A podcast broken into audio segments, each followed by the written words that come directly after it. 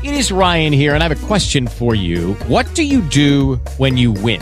Like, are you a fist pumper? A woohooer, a hand clapper, a high fiver. I kind of like the high five, but if you want to hone in on those winning moves, check out Chumba Casino. At ChumbaCasino.com, choose from hundreds of social casino style games for your chance to redeem serious cash prizes. There are new game releases weekly, plus free daily bonuses. So don't wait. Start having the most fun ever at ChumbaCasino.com. No purchase necessary. VGW. Void were prohibited by law. See terms and conditions. 18 plus. O quiere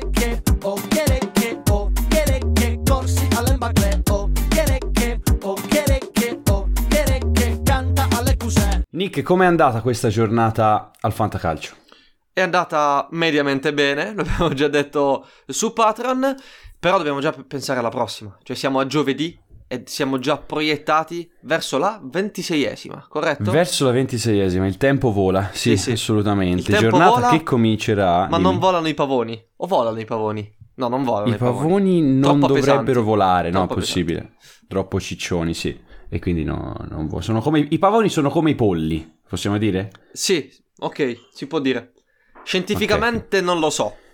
Sono dei, pav- dei polli belli, quindi forse è Ok. anche una metafora per dire che noi e tutte le persone che ci vogliono bene siamo più belli dei polli. Dei polli. Però dobbiamo stare attenti a non comportarci da polli, Da polli. soprattutto nella ventiseiesima giornata, perché potremmo sbagliare a- ad ogni minimo dettaglio. È la classica giornata, la ventiseiesima, che sarebbe interessante capire anche nella numerologia cosa ci sta a significare, no? Il numero 26, però purtroppo questo non l'ho fatto, un mio limite. Però ci può trarre in inganno la, la durata della giornata, perché anche stavolta si comincia di venerdì sera e si finisce Di di, lunedì. sera. Lunedì sera cambieranno i, i giocatori, riaprirà il mercato forse, non lo so, succederà un po' di tutto, quindi sarà difficile prevedere Bologna-Spezia. Occhio quindi a schierare le formazioni. Dici bene Samu, parli di dettagli. E cito Giusto. Mourinho di qualche anno fa quando ha detto che la Champions è il torneo dei dettagli. Ragazzi, il fantacalcio è il torneo dei dettagli. Perché Mi dobbiamo- sembra avesse detto il fantacalcio, il fa- Ah, sì, è ha detto il, torneo. fantacalcio, vero? Mi Eh, sembra a volte, a volte le- mi perdo nelle citazioni, capito? Ci sta, però conoscendo Mourinho ovviamente il fantacalcio è la sua priorità. Quando vuoi, se hai degli aneddoti, ma tanto quelli li, li snoccioliamo all'interno della puntata, si può cominciare subito leggeri con il derby di Torino. Dimmi te, eh? Se non te la senti, no. Leggeri, Cioè, se devi leggeri. sciogliere la voce, lo sai che... Dimmi un po' eh, che si fa. Parte 1, parte 2, quale partite troviamo nella parte 1, quale partite troviamo nella parte 2. Dai, allora siamo divisi a metà. Siamo, dividiamo questa puntata a metà. Ok. Le prime 5 partite ne parliamo nella prima parte, le seconde 5 nella seconda. Coordinami la vita.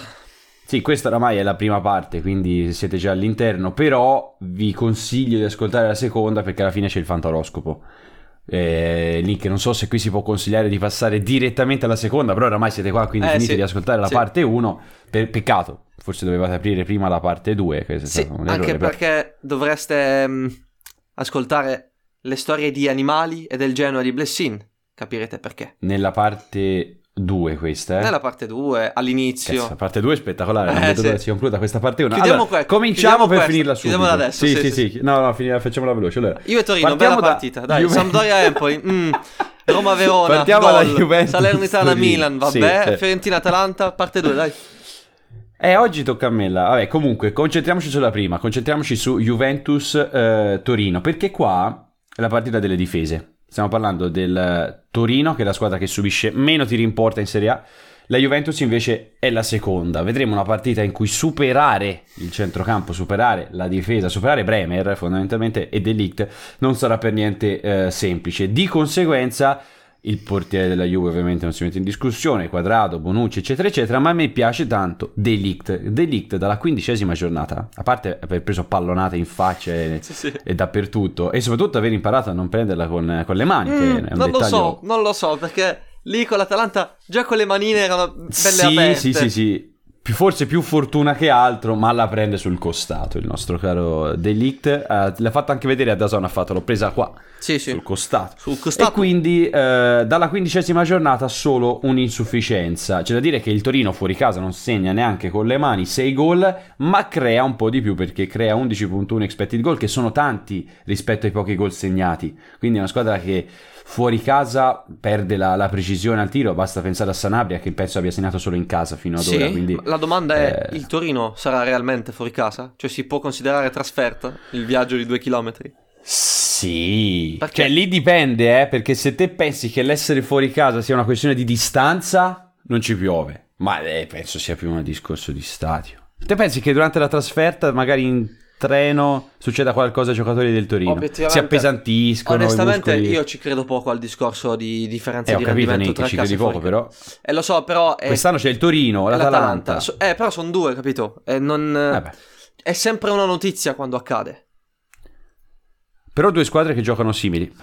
Il Verona come sta andando? Eh, sta andando abbastanza normale sì, sì, che eh, trasferta. abbastanza continuo. Allora, chiudiamo il discorso sulla Juventus, eh, perché non parliamo solo di difensori, ma anche di centrocampo, dove Locatelli e Rabiot sono due giocatori interessanti, anche Zaccaria, tra tutti se dovesse giocare, o anche dalla panchina preferisco McKenny, che ovviamente eh, può dare quel plus da un punto di vista degli inserimenti per la Juventus, per sbloccare una partita che sarà molto legata. Eh, occhio a Vlaovic, perché sarà molto curioso vedere come si comporterà dopo, non lo so, io ho visto dei video anche su Dazon della lotta con Demiral, lotta psicologica è stata definita perché praticamente eh, Demiral anche a palla lontana gli tirava la maglietta, si avvicinava con la testa, lo spingeva. Vlaovic l'ha subito tantissimo. Ha fatto il Demiral. Demiral. Ha fatto il Demiral. E io qua mi chiedo se eh, Bremer, che all'andata comunque con, contro Vlaovic eh, si è comportato alla grande, riuscirà di nuovo a, a bloccarlo. Perché comunque è un altro giocatore estremamente fisico come Demiral, forse meno malizioso del turco. Quindi magari Vlaovic ora che ha assorbito la partita contro Demiral, Allegri avrà pensato anche a una soluzione, magari agirà più lontano rispetto a, a Bremer. Sarà comunque curioso. La prima, questi, pri- primo eh, scontro è andato male per Vlaovic. 7,5 eh, sì. meritò Bremer in pagella eh, senza bonus. Senti questo Tanta rumore roba. di fondo? Lo senti il No. rumore? Hanno appena iniziato a fare i lavori al piano di sopra. Non lo sento, non lo sento, devo essere sincero. Samu, Il che è un continuiamo, peccato. continuiamo. Prego, andiamo. Vabbè, se vuoi parla solo te, almeno eh, sovrasti il rumore de... Allora, parlo io così so- sovrasto il rumore così come Bremer ha sovrastato eh, Vlaovic. Se non hai altri nomi per la Juventus, eh, vado solo di con- bala, solo di bala, però questo ormai lo sappiamo. Più che altro anche per la precisione al tiro che è sempre veramente è pazzesca da questo punto di vista, quindi tira tantissimo ed è anche più preciso di tutta la Serie A in quanto a tiri in porta. Poi tira più degli altri, quindi è anche normale. È il... No, no, non, è, non è detto sia normale. Non è eh, normale. no- non, è, non è scontato. È comunque il primo per tiri effettuati per ogni 90 minuti e il primo per Sì. tiri in porta effettuati ogni 90 minuti. Grazie sempre ai ragazzi di laboratorio calcistico Sì, che ci bravo. forniscono eh, queste mh, belle statistiche. Uomini diversi, ragazzi, soluzioni diverse per il Torino perché purtroppo abbiamo perso Dennis Pratt. A furia di consigliarlo, gliel'abbiamo Beh, sì. Hai esagerato te da questo punto di Ho vista. eh. esagerato, sì, sì, sì, sì, effettivamente. Pensandoci, ti chiedo scusa, caro Dennis. Non lo vedremo più fino a fine anno, l'ha detto Juric. Peccato, perché continuava a crescere, eh, continuava a creare, però dobbiamo dimenticarlo da qui a fine stagione, dobbiamo essere cinici. Al suo posto può esserci un Piazza, può esserci un... Bene, Piazza però dai, eh. Sì, sì, Sta sì, quest'anno bene. Sono- infatti sono stracontento per lui che ha avuto seri problemi fisici. Bene anche Pobega eventualmente in quel ruolo lì, perché vai a sgravarlo di quei compiti in regia che non sono proprio super affini alle sue caratteristiche. Da incursore dietro Sanabria e con Brecalo alla sinistra, comunque può essere molto pericoloso arrivando in aria. Certo è che fare gol alla Juve, soprattutto a Torino in questo momento, sta risultando abbastanza complicato, perché la Juventus eh, sa abbassarsi, perché con questo nuovo sistema di gioco con i tre attaccanti si difende in sette, ne lascia tre un po' più avanzati e questo lasciare tre uomini più avanzati significa anche preoccupare la difesa avversaria quando è in fase di possesso, perché comunque questi tre sono Vlaovic, Dybala e Morata e sono Eh. pericolosi per definizione. Motivo per il quale non è semplice trovare dei nomi del Torino a Torino contro la Juventus. Ovviamente se avete Bremer, questo non, dovrei neanche dirvelo, dovreste saperlo. Si dice Bremer, si legge Eh, ma Thiago non è Silva. scontato, dai. Fuori casa contro Vlaovic non è scontato. Cioè, la maggior parte, secondo me la maggior parte delle persone lo lascerebbe fuori, ti dico la verità. Ci- Solamente la maggior parte dei, Di chi dei non- non pavoni. Di quelli che non pavoni. ascoltano il nostro podcast, Sì, certamente.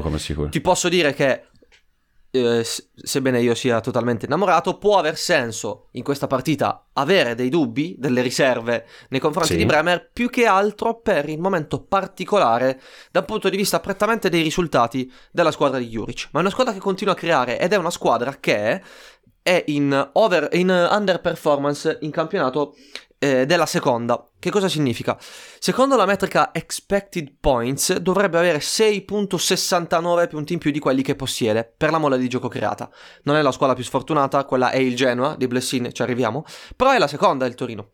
Eh, sarebbe bello spiegare il discorso expected points perché è veramente divertente semplicemente parlarne, però è abbastanza lungo, magari in un altro giorno Lo lo faremo. Lo faremo. Anche perché non ci ho capito niente. Allora, perché, più che Sono altro perché... punti attesi. I punti attesi. Sì, lo so, però calcolati in base agli expected goal e quelli subiti? Esatto. Cioè quelli che Allora, avrebbe dovuto subire? Riassunto veloce, dai, riassunto Dai, veloce. facciamo, no, perché ormai sono curioso, la userò, so già che la userò nelle prossime 10 puntate solo quella. Allora, funziona così. Una partita ehm, ha un certo risultato, quello che noi vediamo, quello che poi ti dà i punti in classifica, ok? Però Eh. ci sono anche gli expected points.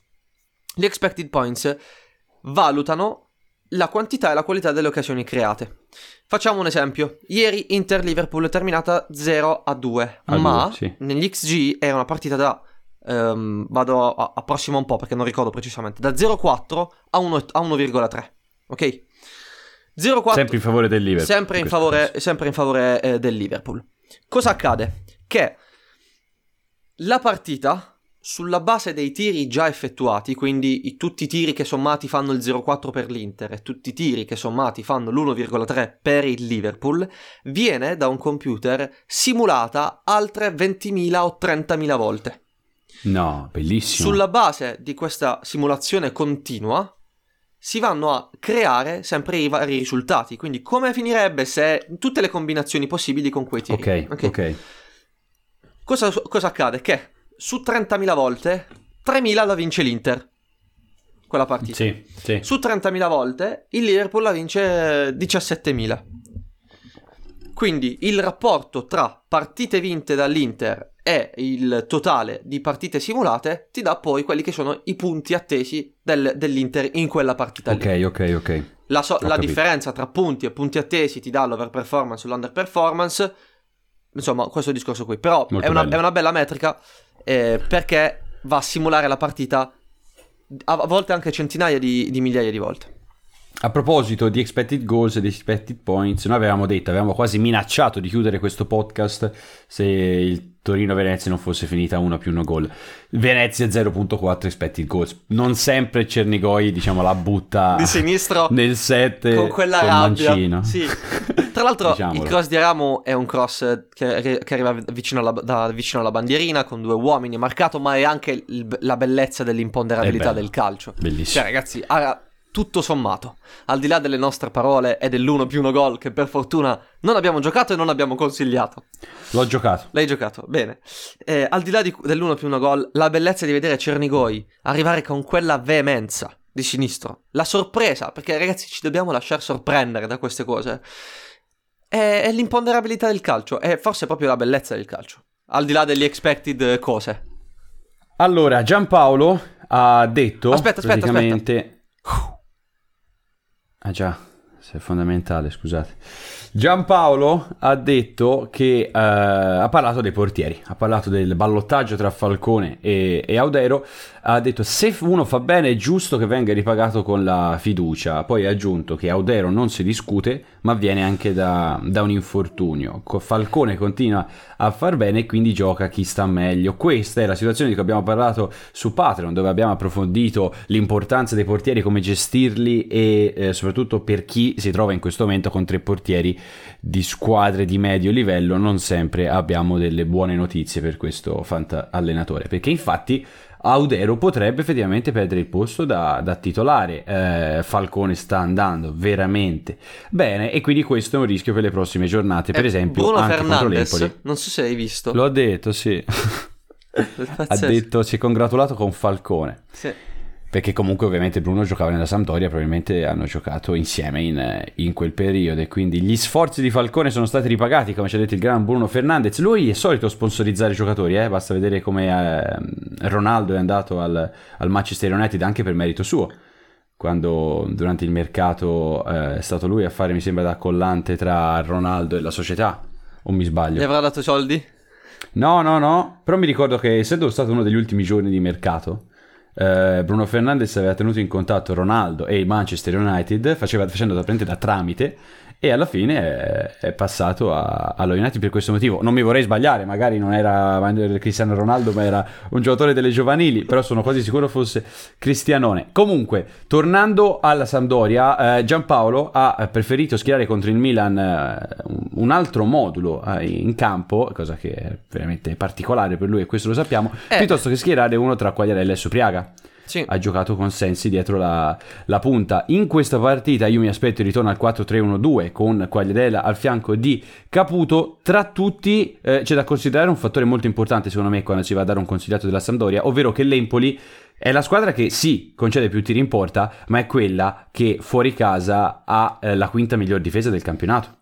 Ah, è vero, c'è anche l'Empoli tra quelle... Bravo, c'è anche l'Empoli, che fuori casa, l'Empoli al contrario, a differenza di Torino, no, a differenza del Torino, che va meglio in casa, l'Empoli e l'Atalanta vanno meglio fuori casa, questo è veramente assurdo, eh, e fuori casa l'Empoli è anche il nono miglior attacco, mentre la Samp in casa la terza peggior difesa. Detto questo, tra tutti eh, preferisco consigliare un nome, ovvero Ciccio Caputo, perché ho visto, sempre qui si parla di un grafico di laboratorio calcistico, quella che è la precisione al tiro degli attaccanti. Eh, e qui lo fa un confronto tra Caputo e Quagliarella. Quagliarella, nonostante abbia giocato molto meno di Caputo quest'anno, ha tirato di più come tiri totali. Quagliarella e Caputo ha tirato molto più in porta. Quello è il tiro alla Quagliarella, Samu. È il tiro da 37 metri, virgola Hai 4. ragione.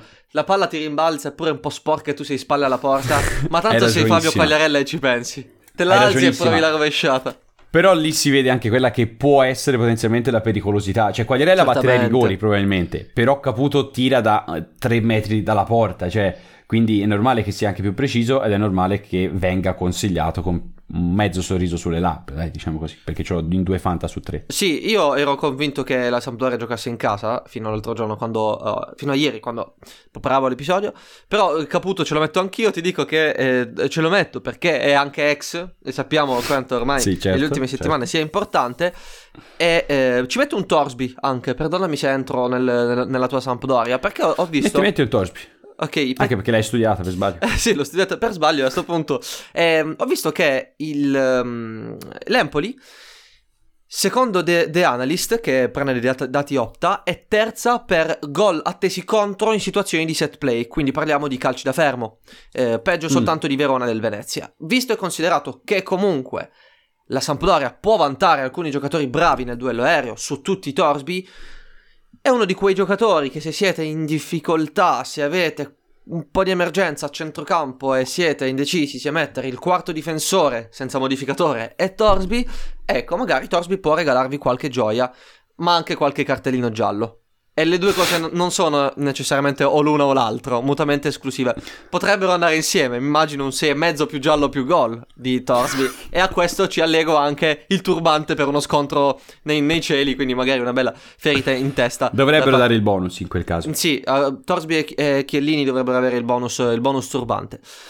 Parliamo di Empoli, perché ho pensato, ma eh, in questo mm, momento di- di- de- del campionato inizia quel periodo in cui sono frequenti quelle gare tra le squadre più affidabili, quelle più leggibili, quelle fantal- fantacalcisticamente più aff- affascinanti, quindi ovviamente l'Empoli, però s- salve e senza obiettivi Salve. tangibili. E poi Rose... L'Empoli non vince da 150 partite, Sì, statistiche... E poi contro rose attrezzate, ehm, come la Sampdoria, con qualche buona individualità, però in forte stato confusionale. Spesso aggrappate soltanto alla qualità dei singoli, alla ricerca disperata dei, dei punti come, come acqua nel deserto. E quindi dif- è difficile perché l'Empoli, eh, mi immagino altalene cantata da Mara Sattei e da Supreme, cioè è una squadra altalena, la giostra se vogliamo, cantata da Giuliano San Giorgi nel, nelle Gramaro. Beh, vi consiglio il pezzo La giostra di Giuliano San Giorgi eh, nel, nel disco del 2012. Se perché- poi si mette, se poi si mette si sta zitti tre minuti. eh, no, eh, saremmo denunciati da- dalla SIAE. no, e un ne quello è un bellissimo album perché c'è anche Cade la pioggia con Giovanotti, perché c'è Mentre tutto scorre. Lasciamo perdere. E mi- Lasciamo perdere. Perché siamo arrivati alla giostra da Altalene, da Supreme Non ne ho idea. e a Marasate? Perché ieri mi sono chiesto, ma se l'Empoli fosse una giostra, che giostra sarebbe? Quindi io immagino possa essere un'altalena per l'oscillazione dei risultati una volta raggiunta, una volta raggiunta la, la salvezza e noi dobbiamo prendere l'altalena nel momento in cui è più in alto e, e lì più in alto in questo momento troviamo ovviamente soltanto Bairami e Pinamonti talvolta possiamo affidarci Perché non una montagna russa? È più carino secondo me perché alla fine è andata bene e quindi andava veloce. eh sì però non, non trovavo ieri canzoni in italiano con montagna russa Ah, ok, Però scusa. avrei dovuto cercare roller coaster e era un po' Eh, più sì, complicato carino. In inglese. Bairami Che si fa? Si va... Bairami eh? e Pinamonti Dai. sono i due consigliati. C'è uno Stojanovic e un Zurkowski, che sono gli altri due nomi buoni fantacalcisticamente. Ma in queste Mm. partite, ripeto, contro una squadra che è molto più attaccata al risultato, è complicato. Quindi rimango come settimana scorsa su Pinamonti e Bairami. Se settimana scorsa ci hanno portato un assist e un gol. La Roma è una squadra... Ah, scusa, scusa. Eh, parto sempre troppo forte. Mi dimentico delle cose importanti.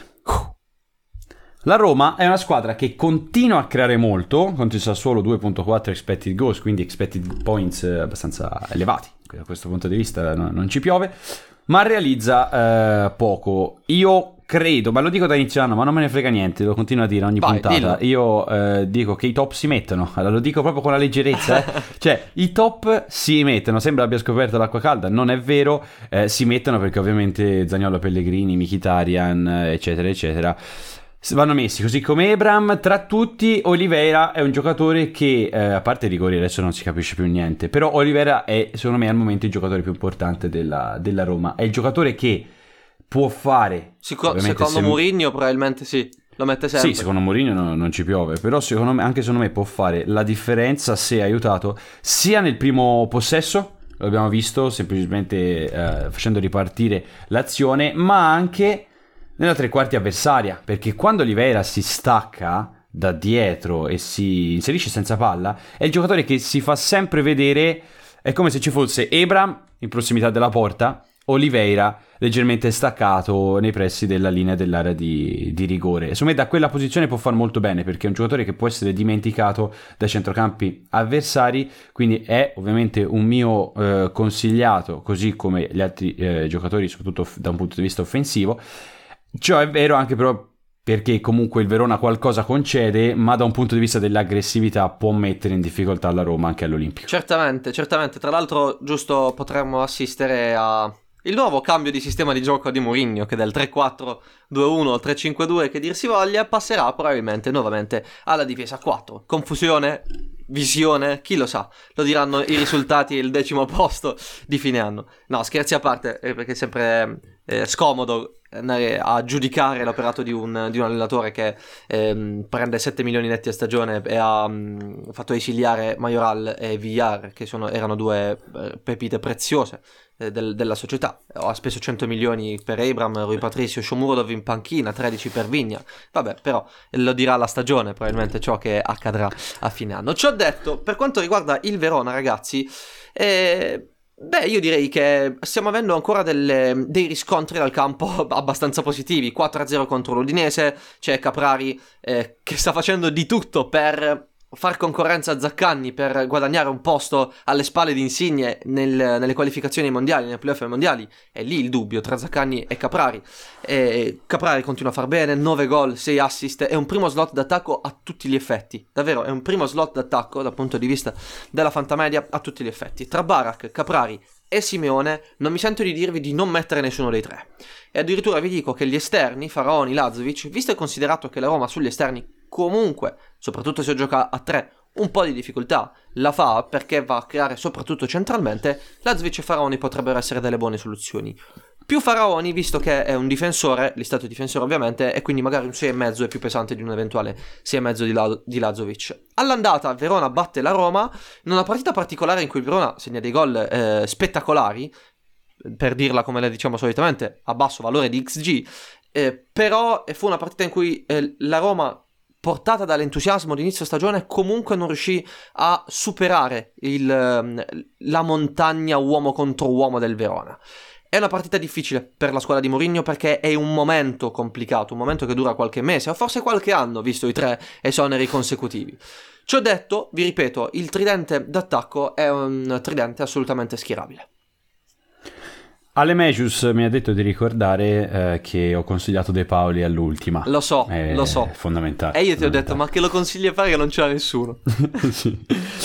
Allora, c'è da fare un soffio? Ok, Salernitana, Milan. Allora, eh, due cose al volo, anzi tre. La prima è che vorrei consigliare in questo momento qualche giocatore della Salernitana contro il Milan, ma le direttive dall'alto non mi permettono di farlo. Chi sta in alto? Potrei dirlo, ma verrei bippato. Eh, e quindi, nel senso, no- non, ha senso, non ha senso farlo. E, mm, la seconda è che stavo guardando le foto di Mazzocchi. Perché? E sembra... No, no, perché? Perché stavamo guardando le foto di Mazzocchi? Eh, perché ora te lo dico, assomiglia a Tom Hardy. È vero, oh, vedi, cioè nel senso è vero, aspetta. alla, alla lontana. Alla lontana, ovviamente, però Ah, un, po', lo un po' alla lontana, un po' alla lontana. Un po' alla lontana. Un po' troppo, non assomiglia a Tomardi. La- per vedere il confronto tra eh, Tomardi e eh, Pasquale Mazzocchi, ovviamente entrate su Scusami. Discord. Mi fa troppo ridere il confronto tra, tra Tomardi e Pasquale Mazzocchi. Sicuramente su Discord, sul nostro canale Discord, entrate dal link in bio in descrizione e i nostri pavoni faranno un fotomontaggio per paragonare appunto l'aspetto di Mazzocchi a quello di Tomardi. Se siete curiosi cliccate sul link in descrizione. Eh, sono rimasto estasiato eh, dal gol di Bonazzoli, l'ultima giornata della Salernitana, Verdi, un cross stupendo di destro. Eh, De Verdi ha le crisi di identità perché non sa qual è il suo piede preferito. È Cioè, una ci pensi a questa domanda che non devi porgli. Non, Eh, non so, ti rispo- pensandoci, non ti risponde, poi non gioca più. Eh, lo so, più che altro lo, lo capisco perché tutti hanno il proprio piede preferito e lui dice, ma per me è abbastanza indifferente, quindi eh, No, lo- no, lui non lo fa da- perché poi l'altro piede si, si offende. Anche, anche. E infatti di destro, pam, pennellata per Diuric, che ragazzi si conferma un giocatore fondamentale per, per la Salernitana, cioè Come- l'unico giocatore importante. Come tutti i tralicci per le squadre che si devono salvare. Quanto eh. è bello, quanto è bello. E poi Bonazzoli la spara dentro. E poi va a esultare per conto suo. Io sarei andato solo ad abbracciare Diuric. Presente come un albero Sì, quando sì, ti... sì, sì. Ecco, io mi sarei aggrappato a, a Diuric. Comunque, questo è ciò che dovevo dire sulla Salernitana. Eh, no, Contenuti, nel senso, contenuti. Scusa, ma in questo Milan non... eh, no, ovviamente. contro questo Milan non posso... Ripeto, non perché non voglio io, ma perché dall'alto mi dicono di non farlo, eh, consigliare purtroppo nessun giocatore della Salernitana. Anche se Bonazzoli mi ispira. Ti ispira? È in fiducia. Sì, in fiducia. Ma, eh, È un osservato speciale. voglio capire. Dopo, dopo girone di ritorno lo osservo ancora. No, ma la cosa che mi interessa capire in questo momento è. Settimana scorsa Sabatini ha detto che Bonazzoli aveva dei problemi col gruppo, poi ha giocato e si è Li ha risolti. Li ha risolti immediatamente. Per questo non ha abbracciato Diuric, perché ha problemi con Diuric. Ha problemi con, con Djuric. Una sola considerazione sul Milan a Salerno contro la Salernitana. La considerazione, la domanda che dobbiamo porci è che sì dentro o che sì fuori in questo momento. Io dico dentro perché potrebbe sostituire sia Brahim Diaz sia Benacer, qualora ovviamente Benacer eh, che sì dovesse partire eh, dalla panchina. Comunque che si batte rigori. Eh, forse stiamo per assistere agli ultimi tre anni del presidente in Italia, visto e considerato che ha chiesto 8 milioni più bonus alla dirigenza rossonera. Eh, lascerei un Gli sondaggio. ultimi tre mesi. Gli ultimi tre mesi, sì. Ah, ok. Hai detto Eh, gli ultimi tre anni. gli ultimi Pensavo tre- volesse rinnovare per tre anni e poi andare via. No, ho detto, ho detto anni, ma volevo, volevo dire mesi. Lascerei un sondaggio qui a tutti quanti. eh, che sì, rinnovereste che sì o, o non rinnovereste che sì, ma nessuno mi risponderebbe perché Eh, no. purtroppo non siamo in live su Twitch. 8 milioni eh, netti perché sì, significherebbe portare che sì al vertice della Serie A insieme a Matthijs de Ligt. E considerando che la società non ha scelto di assecondare questa queste richieste. È una richiesta fatta apposta. È una richiesta probabilmente fatta apposta per non rinnovare, però non puoi farla dopo che dici in estate torno e rinnovo. Con chi volevi, cosa volevi rinnovare? Amazon Prime? cosa volevi rinnovare? Detto questo, la mia considerazione va un po' più in là. Andiamo nel futuro. Il Milan sta mettendo queste- questi, questi paletti, queste linee guida che qualora il progetto tecnico dovesse andare bene, quindi qualora il Milan dovesse continuare a innalzare il proprio livello, potrebbe diventare eh, anche un punto di arrivo per alcuni giocatori che magari scelgono di non puntare sul contratto molto elevato, ma puntare sul progetto, sulla società, sulla squadra, sulle ambizioni sportive. Potrebbe essere un bellissimo segnale questo alla lunga, magari giocatori che sanno che al Milan, se vuoi giocare per il Milan, hai quel massimo a, a cui ambire. Potrebbe essere qualcosa che sposta un po' gli equilibri, perché questo è un calcio, e lo vediamo con Kessi, lo abbiamo visto con Vlaovic, lo vediamo con Mbappé, probabilmente il miglior giocatore del mondo in questo momento, in cui sceglie il giocatore. La società non è tutelata da questo punto di vista, perché finito il contratto, ciao bello, se tu non vuoi rinnovare, eh, io che faccio? Non posso farti rinnovare. Quindi, ritornando al Milan, mettiamo che sì, io lo metterei assolutamente nonostante i problemi di titolarità. È un altro nome un po' esotico, anche se ovviamente contro la Salernitana non mi biperebbe nessuno se dicessi anche Romagnoli. Un altro nome un po' più esotico è Brahim Diaz. Ehm, Brahim Diaz e l'altro è Messias. E di Messias parleremo nella parte 2 proprio all'inizio perché c'è un confronto Messias destro che è bello, bello polposo. Sì, è bello strano. Eh, passiamo direttamente alla parte 2. Vi sorprendiamo un botto, pum pum, fuochi d'artificio. Ci vediamo laggiù e link in bio per anche Patreon. Va bene? Siamo laggiù e adesso ci vediamo dopo. Dai, ciao, ciao. Scusami, ciao, Fiorentina-Atalanta? ciao. Parte 2, ce la facciamo là. Godiamocela. With Lucky Land slots, you can get lucky just about anywhere. Dearly beloved, we are gathered here today to. Has anyone seen the bride and groom? Sorry, sorry, we're here. We were getting lucky in the limo and we lost track of time. No, Lucky Land Casino, with cash prizes that add up quicker than a guest registry. In that case, I pronounce you lucky. Play for free at LuckyLandSlots.com. Daily bonuses are waiting. No purchase necessary. Void where prohibited by law. 18 plus. Terms and conditions apply. See website for details.